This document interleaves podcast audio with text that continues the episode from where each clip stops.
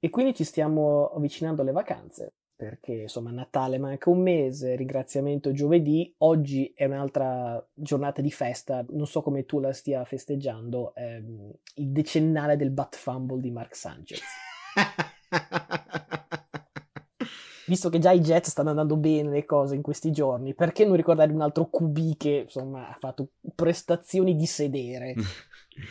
Eh, no, no, sinceramente non mi ricordavo questo, questo decennale eh, e non sto neanche festeggiando perché eh, ovviamente il ringraziamento qua non si festeggia, eh, no, solo l'alluvione in casa eh, a Ravenna, praticamente abbiamo l'acqua come a Venezia, quindi no, non, non, sto festeggiando, ma l'acqua forse è causata dalle mie lacrime per la schedina, quella vera a soldi che ho perso per colpa di Minnesota, che odio sempre di più e si vede che loro odiano loro stessi visto per come hanno giocato. E a proposito di, di schedina e di ringraziamento, vorrei fare io il primo ringraziamento perché ho sfondato quota 100 pronostici azzeccati, siamo a 101 col Monday Night che abbiamo tutti e due passato no, settimane a dire ma eh, non ho capito come il risultato di questa partita sia arrivato, io pensavo un'altra cosa. Ecco, sembrano pochi, però poi ho guardato i pronostici di gente che lo fa di mestiere su NFL Network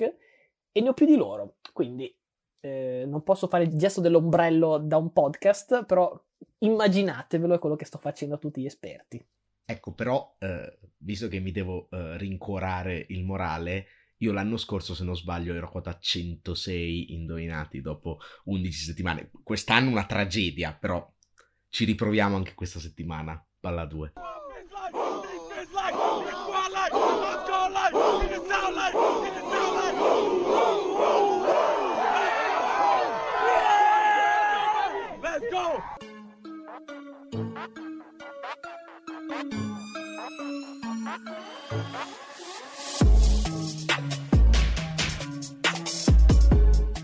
Eccoci quindi pronti per un'altra puntata fiume, direi, visto che i temi sono tanti. Siamo alla puntata numero 135. Io sono sempre Luca Bolognesi. Io sono Matteo Venieri.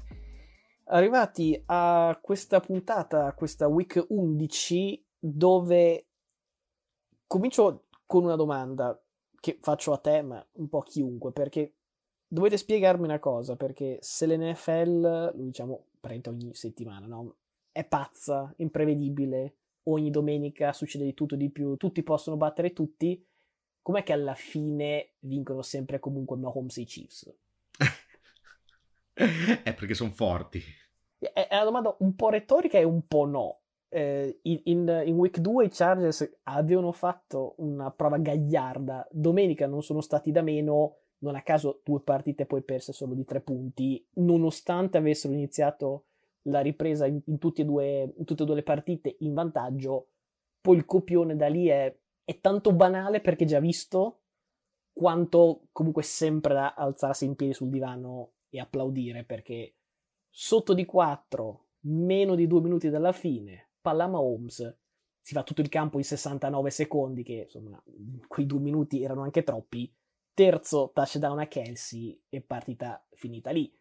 Quest'estate noi, ma noi come tanti altri, avevamo provato a inquadrare l'AFC West come una divisione apertissima. Hai tre squadre che firmano prende un mezzo team all pro, eh, insomma Wilson, Mac, Adams, i nomi li conoscete bene. Allo stesso tempo Kansas City perde Tyreek Hill come non fosse successo niente. Poi arriva la schedule, leggo che le prime otto avversarie dei Chiefs avevano tutte un record vincente nel 2021.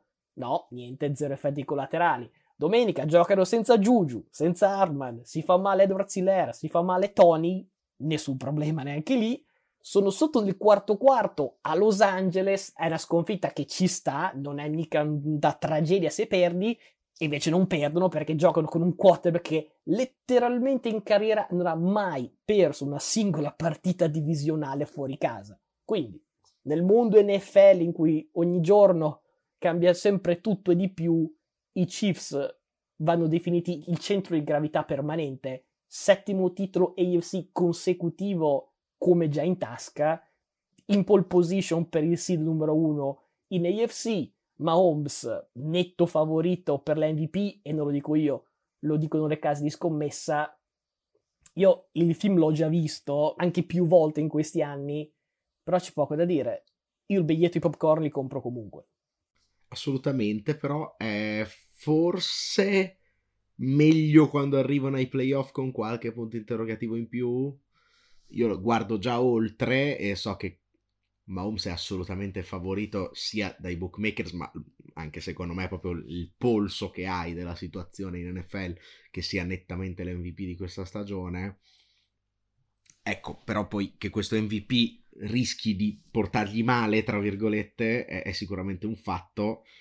Quindi attenzione perché eh, poi le partite ai playoff le devi vincere e nel, a parte una volta nelle ultime stagioni hanno sempre dominato in stagione e poi qualcosa gli è andato storto, che fosse eh, la linea al Super Bowl contro Tampa, che fosse addormentarsi nel secondo tempo contro Cincinnati, ecco, spesso gli è andata male eh, e questo al momento lo differenzia ancora da Brady, cioè tanto spettacolo, sembra instoppabile in stagione, poi qualcosa gli va storto non saranno certo i Chargers, squadra a cui va storto sempre tutto, eh, a essere in mezzo tra Mahomes e il secondo titolo, però ecco, secondo me eh, devono già guardare lì i Chiefs e sicuramente un bye al primo turno potrebbe anche fargli comodo per riposare un po' le ossa rotte di tanti giocatori. Per quanto riguarda i Chargers, visto che ossa rotte mi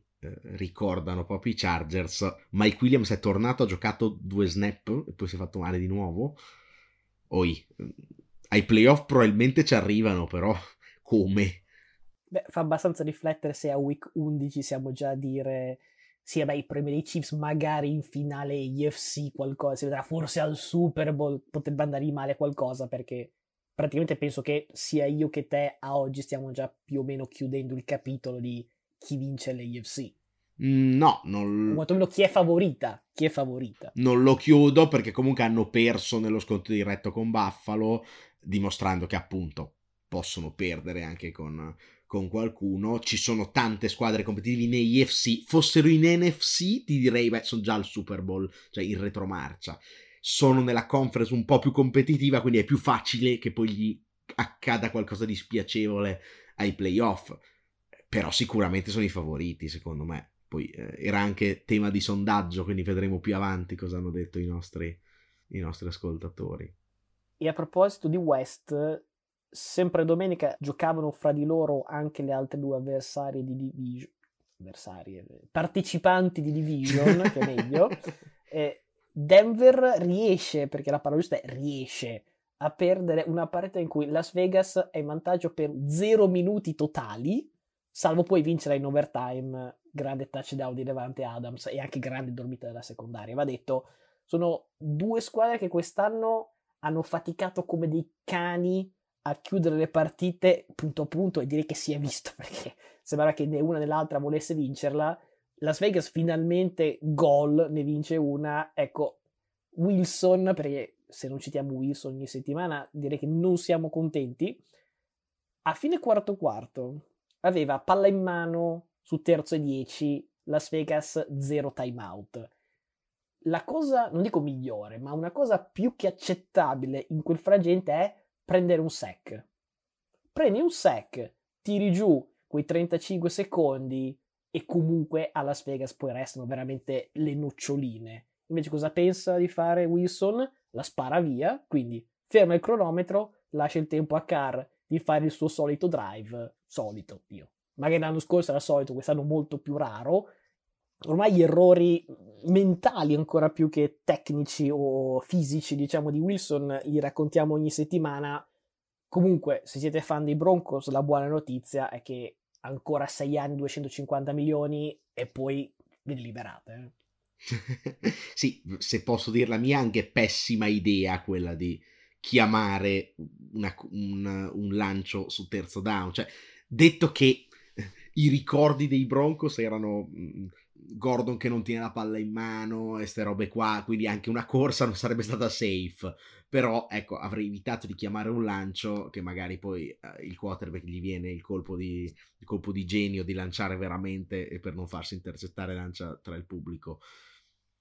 Mi sento di assolvere la difesa perché ragazzi ci sta, è eh, una blown coverage nel supplementare, può succedere. Questa va rubricata come altra partita dove se i Broncos avessero segnato 18 punti, l'avevamo detto settimana scorsa, nei tempi regolamentari avrebbero vinto. Siamo 9-1 se non sbaglio, sarebbe il record dei Broncos segnando 18 punti nei regolamentari. E, e, cioè, è un problema se il tuo attacco non segna 18 punti, soprattutto quando segna tipo i primi due o addirittura tre drive, adesso non, non mi ricordo esattamente. Questi avvii buoni e poi sparisci. Mm, sinceramente non capisco. Tra l'altro, Wilson non ha neanche giocato una partita così terribile per una volta, eh, a parte l'ultima decisione. Eh, boh, siamo sempre lì da capo, non è che c'è molto da dire. Cioè, mh, mm, scelta fallimentare un po' su tutta la linea, a partire dal coach che fosse per me non supererebbe la nottata, anche se stavolta le chiamate offensive ho capito che le faceva uh, un assistente. Kubiak figlio. Kubiak figlio, peraltro, beh, è grande, cioè...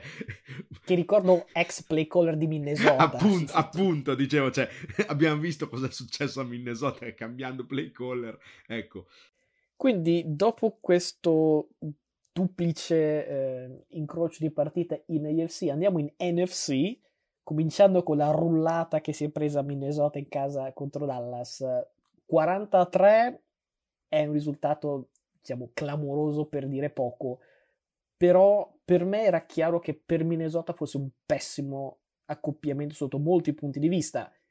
Sicuro oggi è pieno di buontemponi là fuori che diranno, vabbè, Cousins non giocava a luna, è ovvio che hanno perso.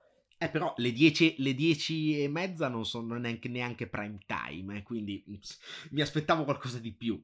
Eh, ci sono talmente tanti motivi tattici che per me sono chiari, palesi, non vedo per questo la necessità di andare a cercare motivi cabalistici o cose del genere.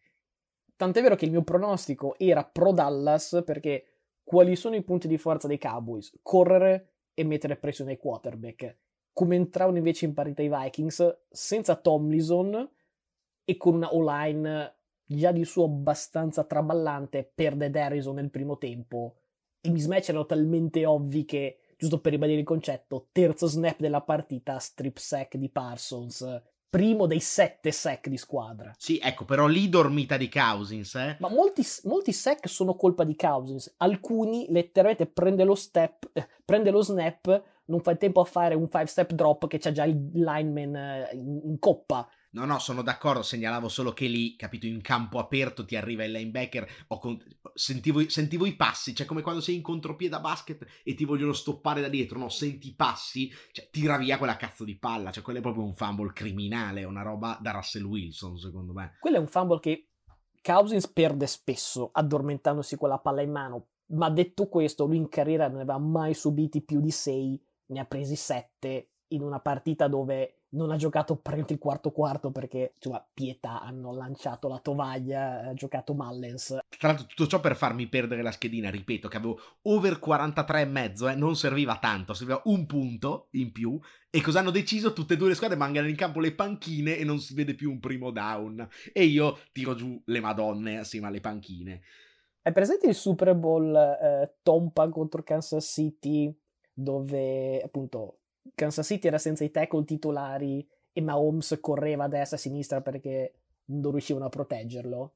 Ecco, in quella partita Mahomes aveva subito il 38% di pressure rate.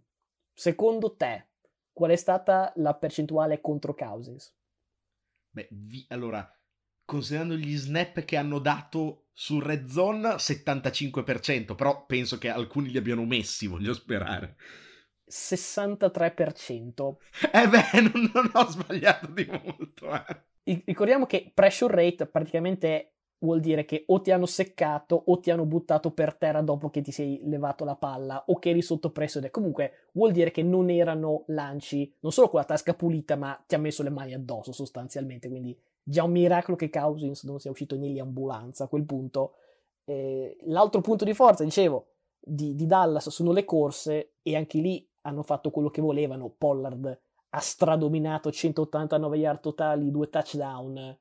Quindi per Dallas è una vittoria che mi fa capire che invece la sconfitta contro Green Bay sia stata più un'eccezione che altro, per quanto insomma non so quante volte potranno giocare così bene sotto tutti gli aspetti dell'attacco, difesa, special team.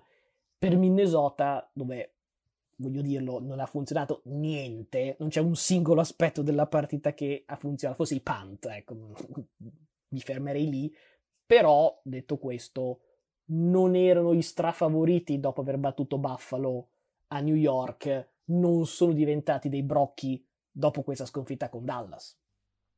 Io sono d'accordo con la tua analisi, nel senso che Minnesota è stata sostanzialmente stuprata in linea di qua e di là. E sempre detto, no, eh, a football se vai sotto in linea di qua e di là, cioè sia in attacco che in difesa, non si può vincere letteralmente la, uh, la partita.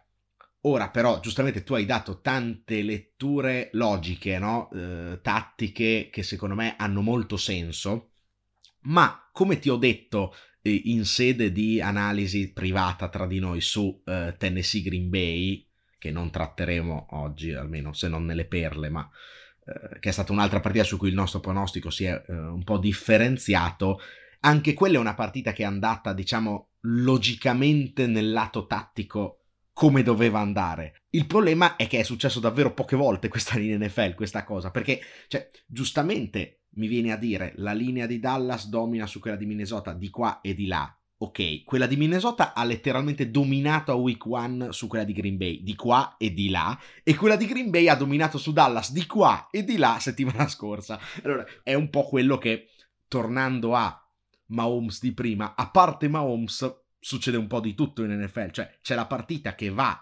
nella direzione che ti direbbe la logica della tattica e ci sono quelle che totalmente non hanno senso, tipo il partitone di PJ Walker o giù di lì, cioè non c'è una, un motivo tattico nel, per cui nel pre-partita dicevi oh analizzo la partita, oh no, ma questa PJ Walker fa, fa 300 yards.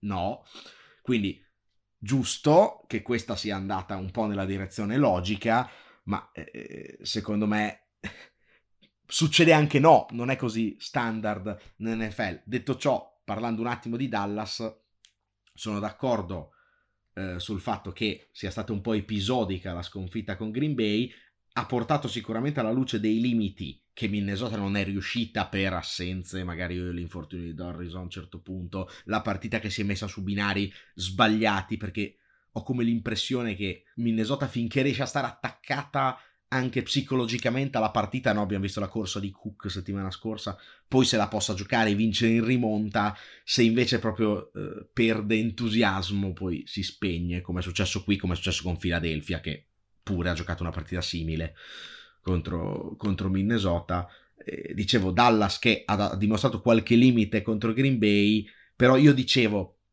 torna Zick, quindi faranno fatica a correre perché cioè, giocano molto meglio quando c'è Pollard Infatti torna Zick nei primi snap, non va neanche benissimo. E purtroppo poi hanno fatto correre Pollard, il risultato è questo. Correre o ricevere, perché insomma mi sembra se ce n'è uno l'MVP offensivo attualmente di questa squadra. A proposito di vittorie tanto a poco, i Niners hanno triturato i Cardinals a Città del Messico in una partita mai in discussione, eh, 38-10, che onestamente cioè, assomiglia molto al punteggio dei, dei Vikings, per quanto almeno i Vikings avevano Cousins. Eh, ai Cardinals è toccato ancora Colt McCoy perché non c'è, non c'è ancora Keller Murray. Ed è una partita che abbiamo selezionato non tanto perché è successo chissà cosa, partita combattuta, emozionante, ma proprio il contrario. Cioè, per quanto è stato largo il margine di vittoria, parliamo del periodo di forma recente di questi Niners e cerchiamo di capire quanto siano pericolosi. Terza vittoria di fila che è intrigante perché ci sono squadre che forse hanno raggiunto l'apice delle prestazioni un po' troppo presto. Qualche settimana fa avevo detto che insomma, la stagione NFL non è uno sprint, è una maratona. E secondo me alcune squadre hanno cominciato bene e meglio di così non possono fare. Invece mi sembra che i Niners ogni settimana no, riescano a fare sempre un pochino meglio e insomma, si stanno facendo caldi mentre il tempo fuori si fa freddo. Se poi Jimmy G gioca, lascia perdere una partita da 4 touchdown, che quello non succede mai più nella vita, però è anche qui mi sembra le tre partite che hanno vinto sono tre partite in cui Jimmy G non ha lanciato intercetti, non ha perso fumble, quindi quando gioca una partita pulita, anche senza strafare, per carità, l'attacco gira che è una meraviglia. Settimana scorsa, appunto, abbiamo parlato di quali fossero in NFC le migliori squadre. Questa settimana facciamo un discorso sulla NFC e la domanda che faccio a te è dove piazza in questo momento San Francisco?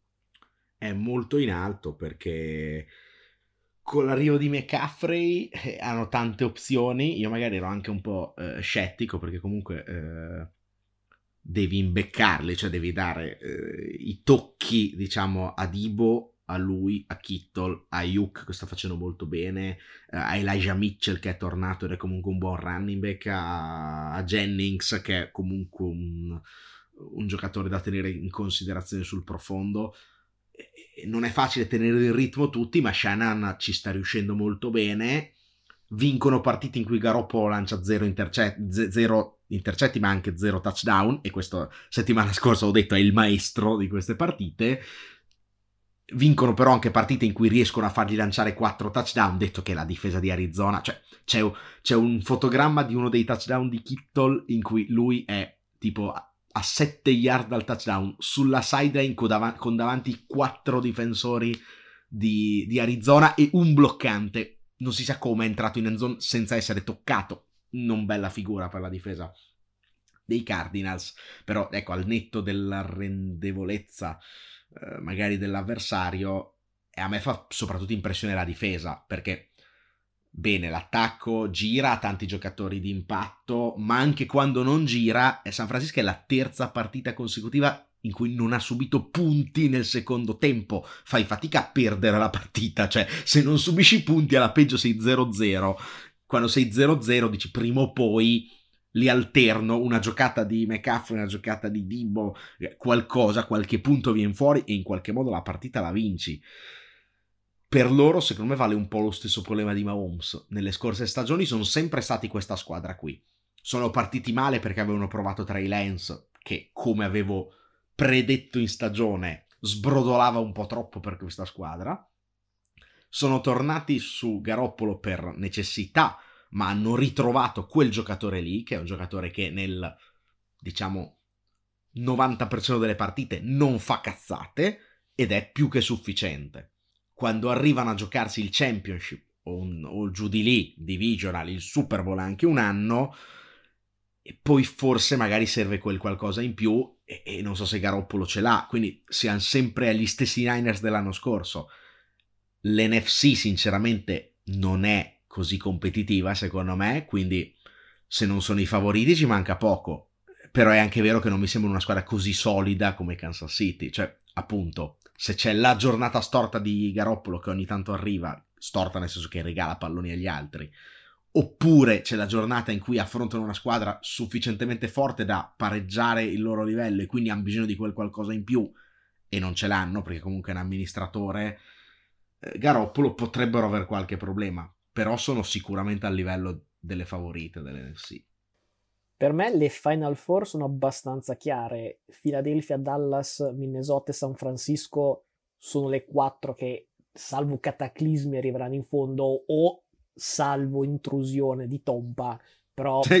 Uno a caso. No, ma non è che a caso in realtà, perché penso anche al, al pedigree, specialmente in post-season di questi quarterback. Jimmy G, se non sbaglio, ha vinto tipo il doppio delle partite di Cousins, Prescott e Hertz sommate, perché insomma ha avuto più possibilità, però nessuno ha mai avuto l'allucinazione che quelle partite ai playoff le abbia vinte Garoppolo. Garoppolo era lì. Eh, però non le ha mai perse. Esatto, non le ha mai perse, mai però perse. non le ha mai vinte. E quando c'è questo tipo di equilibrio, magari serve quel qualcosa in più. Per me, ad oggi, dirti di chi mi fido di più fra appunto questi quattro quarterback è molto difficile. Poi per fortuna a football si gioca 11 in attacco, 11 in difesa, quindi non basta solamente il quarterback. Guardando i roster nel complesso, secondo me Minnesota resta un filo sotto. Non voglio dire che finalmente ho avuto ragione, perché non mi interessa così tanto aver ragione, però da quest'estate ti dico, per me la secondaria non è un granché, e infatti le due squadre molto forti e con armi che hanno incontrato appunto Philadelphia e Dallas, li hanno massacrati sul profondo, e insomma, questo qualcosa vuole dire. Eh, San Francisco e Dallas, secondo me però sono un pochino troppo altalenanti, perché bellissima questa striscia di vittorie di, di San Francisco, però contro squadre abbastanza modeste. Eh, andando come processo di eliminazione, io di nuovo resto con Philadelphia. Va bene, è vero che anche domenica hanno rischiato ben più del dovuto contro Indianapolis, però non tanto per fare l'avvocato del diavolo, ma per dare diciamo, una, uno sguardo diverso alla cosa.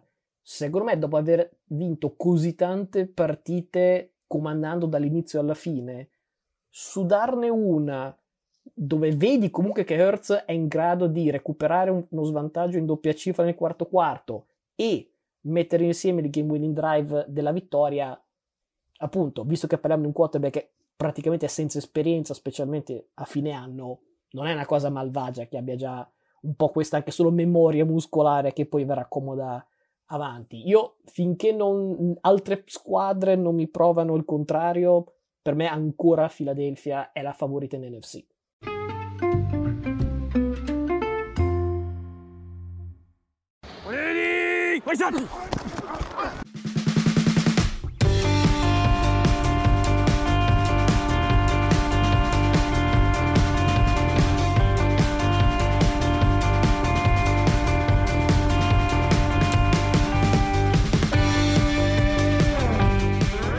Chiuso il primo blocco, ti lancio la volata perché è il momento delle perle dagli altri campi. Con il classico sforamento annesso, perché insomma è, ormai è tradizionale. Sai che secondo me se, se, sommiamo tutte le volte che hai detto stiamo sforando o questo segmento sforerà, facciamo un podcast integrato. Probabile, probabile. 55 minuti sono di te in sequenza che dici stiamo sforando. Fa, fai, video su YouTube, fai video su YouTube, 55 minuti di bolla che dice stiamo sforando. Guarda, è un editing che non vedo l'ora di fare. Eh, partiamo perché eh, se San Francisco non concede punti nel secondo tempo, come abbiamo detto prima, ci sono anche tante altre difese che dominano in una stagione con punteggi medi decisamente bassi. Eh, Baltimore, per dirne una, concede appena tre punti in tutta la partita a Carolina, non mm, che fosse un'avversaria così improba, però eh, anche Carolina ci prova e per oltre tre quarti ci riesce, punteggio è tre pari, ecco poi nel finale eh, i Ravens scappano, vincono 13-3 in doppia cifra e quindi mantengono aperta la striscia di partite con vantaggio in doppia cifra, tutte quelle giocate quest'anno. La partita con il punteggio più basso è però un'altra, perché appunto 3-3 è anche il punteggio di New England New Jets. Eh, New England New York Jets. Ed è tre pari fino allo scadere, solo che non va all'overtime perché perché nell'ultima azione della partita Marcus Jones riporta in touchdown il decimo punt della partita dei Jets, tra l'altro primo touchdown sul ritorno di punt dell'intera stagione eh, NFL. Nel ritorno, tra l'altro, ci sarebbe un sesquipedale, peraltro stupido e inutile ai fini del risultato dell'azione, block in the back non sanzionato. Detto che sarebbe stato comunque un 10 yard di penalità dalle 5, quindi tipo un calcio dalle 20-25 yard per la vittoria. Solita connection tra Bill Belichick, che segna quattordicesima vittoria consecutiva contro i Jets, e gli arbitri. Dov'è che l'ho già vista? Il problema per i Jets è che il punt era appunto il decimo, numero che supera di 1, 9 i completi lanciati da Zach Wilson. Nel secondo tempo, New York ha la bellezza di 2,7 pollici, che sarebbero poco meno di 7 centimetri guadagnati ogni azione.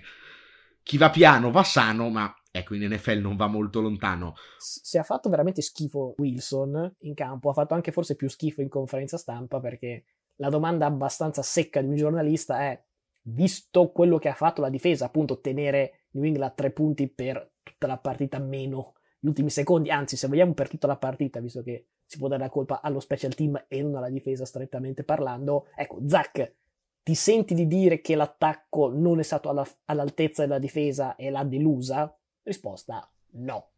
per fare un paragone con i giovani quarterback dall'altra parte del, del paese Fields ha perso una partita contro Atlanta e nello spogliatoio si è scusato e si è preso la colpa della sconfitta e pare che, stando ai giornalisti che erano appunto nello spogliatoio, la cosa abbia avuto un, un impatto positivo e lo spogliatoio abbia reagito bene. Ecco, esistono due quarterback che non solo stanno giocando in maniera totalmente diversa, ma anche stanno facendo vedere stili di leadership totalmente diversi. Ecco, da una parte Zach Wilson, dall'altra Justin Fields. C'è un'unica nota positiva però per i Jets, è che la monetina resta perfetta. Siamo a 10 su 10, una probabilità su 1024 and counting. Prossima settimana, aspetta che controllo altra sconfitta contro proprio Chicago, tra l'altro, che eh, abbiamo citato adesso. Non facile, perché Fields si è fatto male alla spalla, che non è quella di lancio, ma eh, molto probabilmente potrebbe essere assente. E i Bears, tra l'altro, vengono da due sconfitte consecutive, sono appena riusciti a perdere anche ad Atlanta nonostante un buon avvio 17-7, il problema è che questo buon avvio si sbatte violentemente contro il ritorno di kickoff in touchdown di Cordare Patterson, nono in carriera, nuovo record NFL. E nel finale poi arriva il classico sanguinoso pick di Fields, che poi appunto si, scus- si scuserà, e la vittoria la sigla il coreano Yonkeku per il 27-24 finale. Ecco però, ok, finora tante super difese, ma ci sono anche quelle che tradiscono le attese eh, questa settimana. I Giants, per esempio, prendono 31 punti a domicilio dai Lions, che non sono un brutto attacco. Detroit tre vinte di fila. Strano che la neve sia arrivata a Buffalo e non lì, visto la, visto la cosa strana che è successa. Comunque 31 punti è il massimo stagionale subito per i Giants, che cedono 31 a 18 con Danny Dimes che lancia anche due intercetti, non ne lanciava da week 3. Ecco, al Thanksgiving arrivano i Cowboys. La situazione a New York è quella che è, si è rotta anche Wanda e Robinson fuori tutta la stagione. Se non firmo OBJ non la vedo proprio bene, nonostante sia comunque una stagione sopra le aspettative. Malissimo, sempre per quanto riguarda le difese, anche Pittsburgh, che ritrova l'accoppiata TJ Watt e Minka Fitzpatrick. Tra l'altro TJ Watt piazza un intercetto clamoroso, cioè una roba che sarebbe catch dell'anno su un missile di barro. Ma eh, il problema è che la difesa di Pittsburgh nonostante questo viene fatta a fette a domicilio dalla coppiata Joe Barro 4 touchdown nonostante i due intercetti uno dei quali appunto appena citato e Samaji Pirine 3 touchdown ricevuti. Tra l'altro si è fatto male Mixon vedremo Uh, un po' com'è la, la situazione per Cincinnati. Punteggio finale 37 a 30 ma nonostante questo per Pittsburgh direi qualche buon segnale dalla connection Pickett-Pickens e anche da Najee Harris, due touchdown, quindi non tutto da buttare nonostante una difesa che non ha fatto benissimo. Ultima difesa a crollare, o meglio prima, visto che succede nel Thursday Night Football, è quella dei Packers. Eh, l'abbiamo citata prima. Dici, vabbè, asfaltati da Henry, Tennessee, ci sta, no? No, asfaltati da Tannehill meno bene. Ecco, allora chiudo il cerchio rispetto a quello che dicevo prima, perché appunto settimana scorsa Packers Cowboys, la domanda che avevo fatto è è un'eccezione o è l'inizio di, nuovo, di un nuovo trend? Abbiamo detto, ok, per Dallas un'eccezione, per i Packers direi pure un'eccezione, ma in senso proprio tragico, perché una delle anomalie che avevo suggerito era non so se Rogers si accontenta di lanciare ancora solo 20 volte. E stupiamoci tutti quante volte ha lanciato? 39, quante volte hanno corso? 19, che è esattamente l'opposto dell'altra volta. E se una volta vinci e una volta perdi, insomma, non stiamo qui a discutere su chi avesse ragione io e su chi avesse torto tu, però è anche il momento, penso, di stringerci tutti insieme, mettiamoci una cravatta nera siamo oggi qui riuniti per fare il funerale alla stagione dei Packers, se sono andati in maniera così prematura. Eh, ci dispiace, erano così giovani. Certo che essere al proprio funerale col pubblico che ti fa i bu non è bellissimo, non è bellissimo farsi dominare in casa da Tannehill. Io però in loro onore, visto che so che molti di quelli che ci ascoltano sono di fede Packers, farei un minuto di raccoglimento. No, vabbè, basta, andiamo avanti. Personal foul, unnecessary roughness, number 92 of the defense. for throwing a punch. Number 92 is ejected.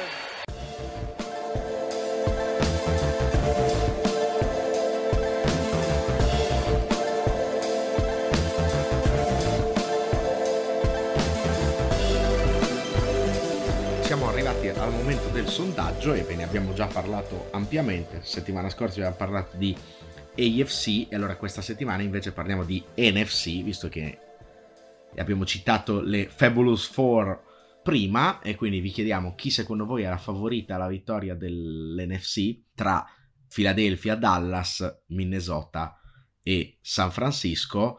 Vi ricordiamo che troverete il sondaggio su Spotify facendo swipe up e sulla nostra pagina Instagram che vi invitiamo sempre a seguire perché è decisamente frizzante palla a due podcast con gli underscore al posto degli spazi. Ma siamo sicuri perché devo fare un piccolo mea culpa, mi sono dimenticato di pubblicarla settimana scorsa. Eh, la domanda era qual è la migliore squadra in AFC, eh, le opzioni erano Bills, Chiefs, Dolphins Ravens. Su Spotify invece mi sono ricordato, perché è quella più facile, la metto quando faccio l'upload dell'episodio, e su Spotify ha vinto Kansas City su Buffalo. Per chi non ha potuto votare ma voleva votare, pensate adesso intensamente alla squadra che volevate votare. Ok, mi concentro. Mm, allora, vediamo. Dai, manchi solo te, Marco. Vota veloce.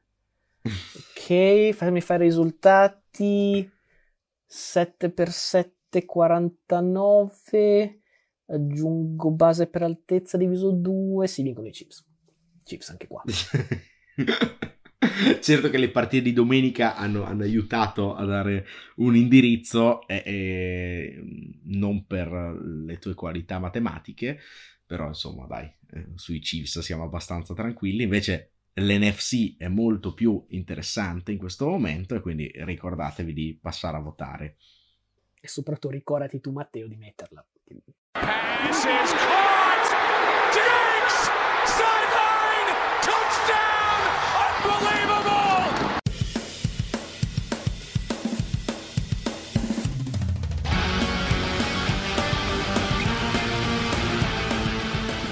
Come premesso già inizio puntata, il tema di questo episodio è legato al Thanksgiving, il giorno del ringraziamento, che è questo giovedì, eh, insomma, il momento in cui sa, l'America tutta si riunisce, tutti sotto lo stesso tetto, familiari che non si vedevano da chissà quanti mesi o anni, e insomma, diciamo che si condivide con gli altri ciò di cui si è grati. Poi ovviamente c'è anche la parte in cui ci si infila il tacchino in ogni foro del corpo neanche si fosse usciti dal braccio della morte dopo vent'anni. Però ecco, facciamo due cose. Uno, riconosciamo che questa sarà la ventunesima copertina diversa di questo podcast. 21 vittorie Grande Valdoria. Poi, poi scoprirai chi fa cosa in questa copertina. eh, lo scorso anno eravamo tutti e due ad alzare anziché il microfono un tacchino. Io spero di mangiare il tacchino. Stavolta mi sono sbizzarrito un po' di più. Eh, la seconda cosa è che appunto in tema ringraziamento abbiamo preparato un nuovo segmento in cui immaginiamo un'ipotetica tavolata con tutte e 32 le squadre presenti e una alla volta condividono con le altre ciò di cui sono grate quest'anno. Procediamo in ordine alfabetico e cominci tu. Io sono eh, gli Arizona Cardinals e siamo grati che mancano solo sette partite al licenziamento di Kingsbury. Dai che ce la facciamo. Cambio veloce di personaggio, mi svesto e adesso sono Atlanta Falcons e sono grato di giocare nella peggior divisione dell'NFL e quindi di essere ancora in corsa per i playoff, non so neanche come.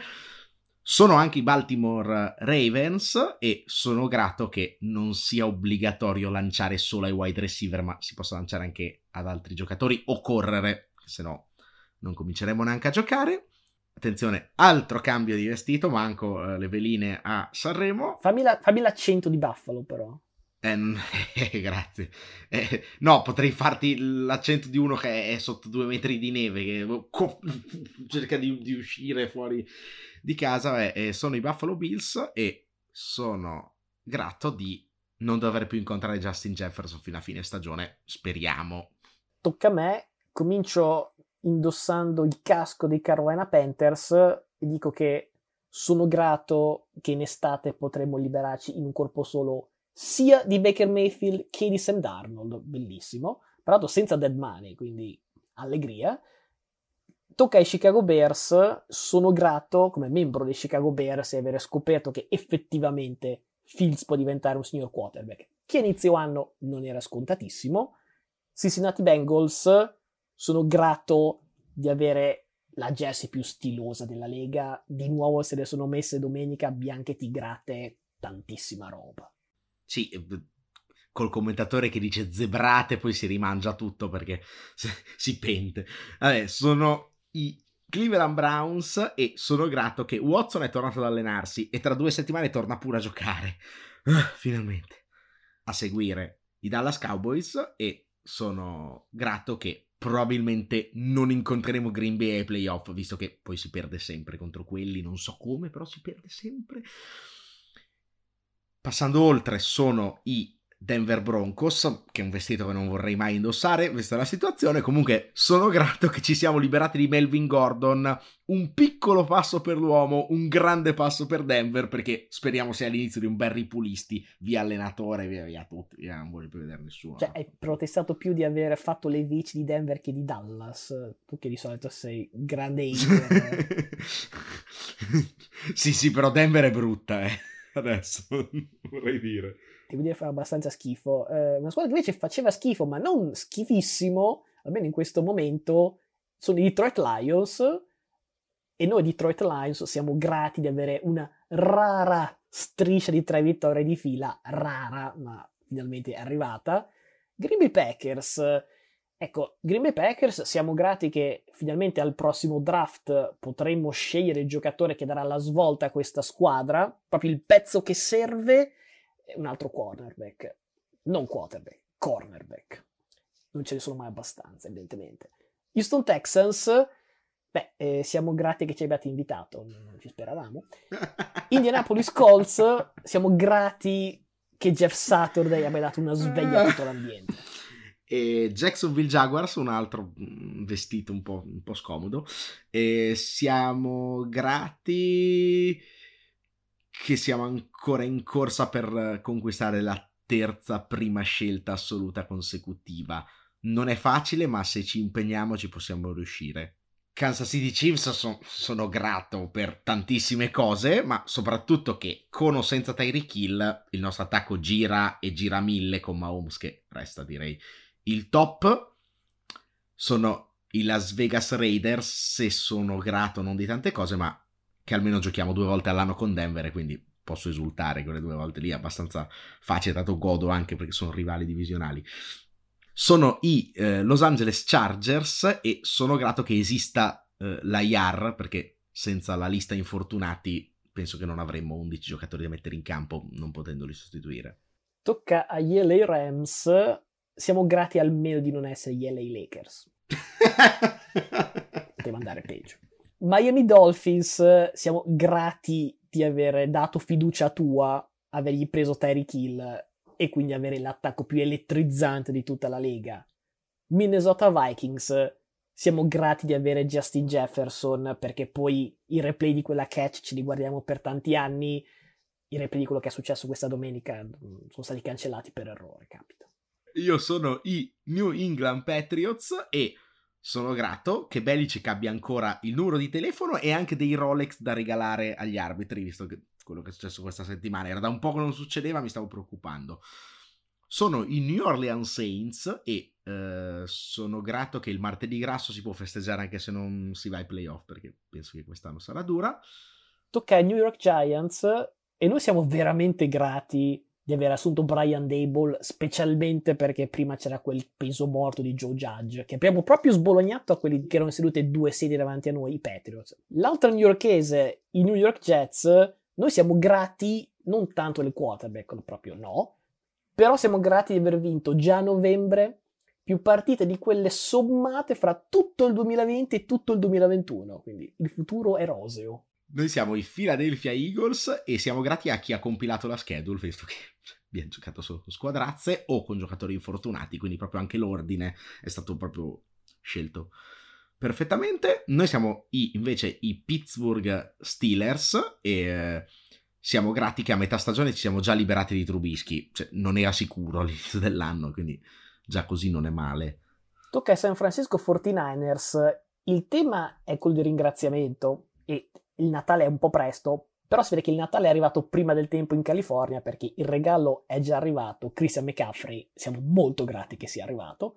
Seattle Seahawks, siamo grati di aver appioppato Wilson a Denver, addio Fiki. Tampa Bay Buccaneers, siamo grati che, lo devo dire, siamo grati che Brady abbia divorziato, imbattuti da allora. Eh. siamo in conclusione con i Tennessee Titans e noi ovviamente siamo grati che Henry sia tornato sano perché quando è mancato lui spenta la luce. Si chiude tutto con i Washington Commanders. Lo so che è brutto da dire, ma noi siamo grati che si sia rotto perché così adesso gioca Heineken e abbiamo vinto 5 delle ultime 6. Play clock at five. Pass is intercepted at the goal line by Malcolm Butler. Unreal.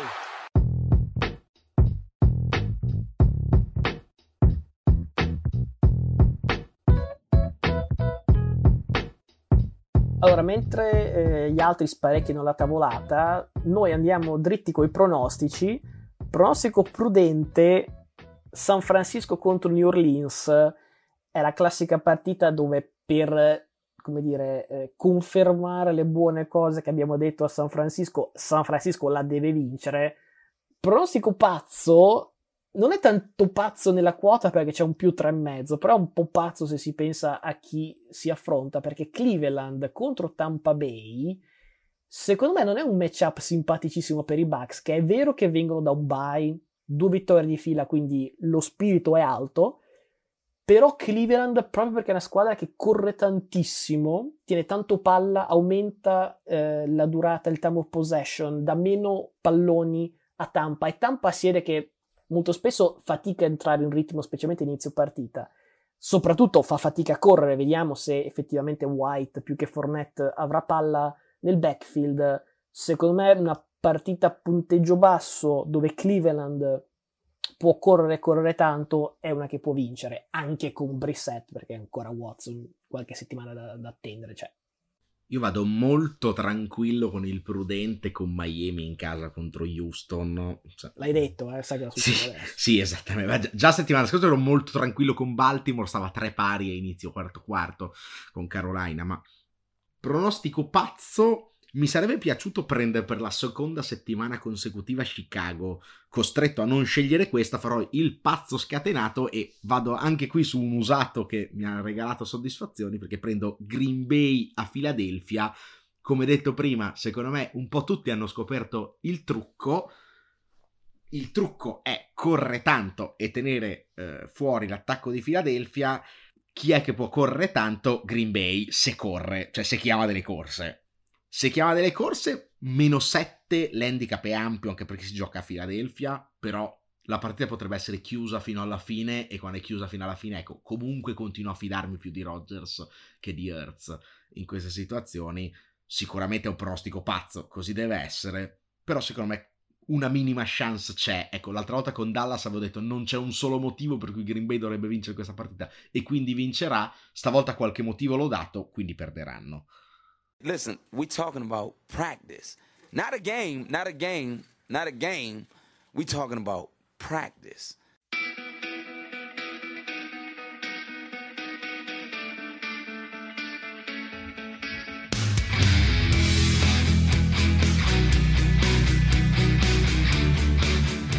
Siamo arrivati a quel segmento dove faccio finta di dire che dura un minuto e poi ne dura cinque. No, stavolta è il caso che tu faccia un minuto, dai, ormai siamo ben dentro la stagione NBA, dai. Scusa, ho appena fatto le veci di tipo 16 squadre, sono pieno di, di tacchino, patate e quant'altro, andrò molto piano, sappilo. Come da tradizione partiamo con i Nets, dove in questa settimana sono filtrati dubbi, dubbi, eh, che Simmons voglia o addirittura sappia ancora giocare a basket io ho sempre detto dalla famosa trade con Arden che i Nets facevano un brutto affare a mettersi in casa Simmons. Mi si può dire che è stato un rischio calcolato. Io rispondo sì, ma calcolato male. Stasera, anzi, in questo momento c'è il grande ritorno di Ben Simmons a Philadelphia, che ricordiamo fin qui aveva evitato fingendo infortuni vari. Siamo a 3 su 6 per 9 punti. Ecco, all'intervallo, eh, e a 9 punti è già ben oltre la media stagionale di punti, quindi dai e Ben Simmons che siamo messi a buon punto. E, e soprattutto eh, c'è un altro ritorno. Kyrie Irving è tornato, evidentemente ha completato tutti gli step di scuse con la comunità ebraica e quindi è tornato Kyrie. In questi giorni in giro per l'NBA c'è stata una vera epidemia di infortuni, già out da qualche tempo Arden e LeBron si sono fatti male. Maxi, Embiid, Già, Lillard, George, Banchero, Irro, Bam, Jimmy. E non a caso, visto che finisco con Miami, Miami si è presentata a Washington con sette giocatori disponibili, hanno anche forzato l'overtime, ma poi non hanno più messa neanche per sbaglio. Chi rientra invece? Miracolo, Lazzaro, Kawhi Leonard. E fra poco è anche il turno di Chris Middleton che fin qui non ha ancora cominciato la stagione. E a proposito di Bucks, venerdì scorso giocavano contro Philadelphia, hanno perso, ma la cosa interessante non è tanto quello che è successo in campo quanto il post partita. Giannis resta in campo a tirare liberi dopo una serataccia dalla lunetta veramente mostruosa dagli spogliatoi emerge Arrel che gli prende la palla e poi se la porta via, un po' come no, i ragazzini al campetto quando scrivono il nome sul pallone col pennarello, il pallone è mio, me lo porto via io, cioè questa è casa mia, me lo porto via io. Gianni cosa fa? Va nello spogliatoio, riemerge con un pallone, solo che nel frattempo gli addetti dell'arena hanno messo una scala sotto al canestro, lui dice spostatevi, loro dicono no, lui dice spostatevi, loro dicono no, e alla terza dà un manone e butta giù la scala. Alcuni lo hanno criticato, a me sembra veramente incredibile come non tanto i media, che vabbè, quello non è una novità, ma soprattutto i giocatori abbiano questo tipo di mancanza di rispetto per un due volte MVP, nonché miglior giocatore in circolazione al momento e non di pochissimo. Luca si può fare un argomento, ma gli altri non sono vicini. Capisco magari appunto gli addetti all'arena che prendono due soldi, eh, penso siano già a quel punto, so, le 11 di sera, vogliono solo andarsi a casa dalla moglie a mangiare sul piatto di, di spaghetti scotti, però chi cacchio è Arrel per andare lì e dire no, no, la palla è mia, mi devo allenare io, cioè, prossima partita che si affrontano, se posso mettere una prop bet, schiacciata in faccia da Arrel, forse anche 6 punti di sutura, così che non gli toglie nessuno.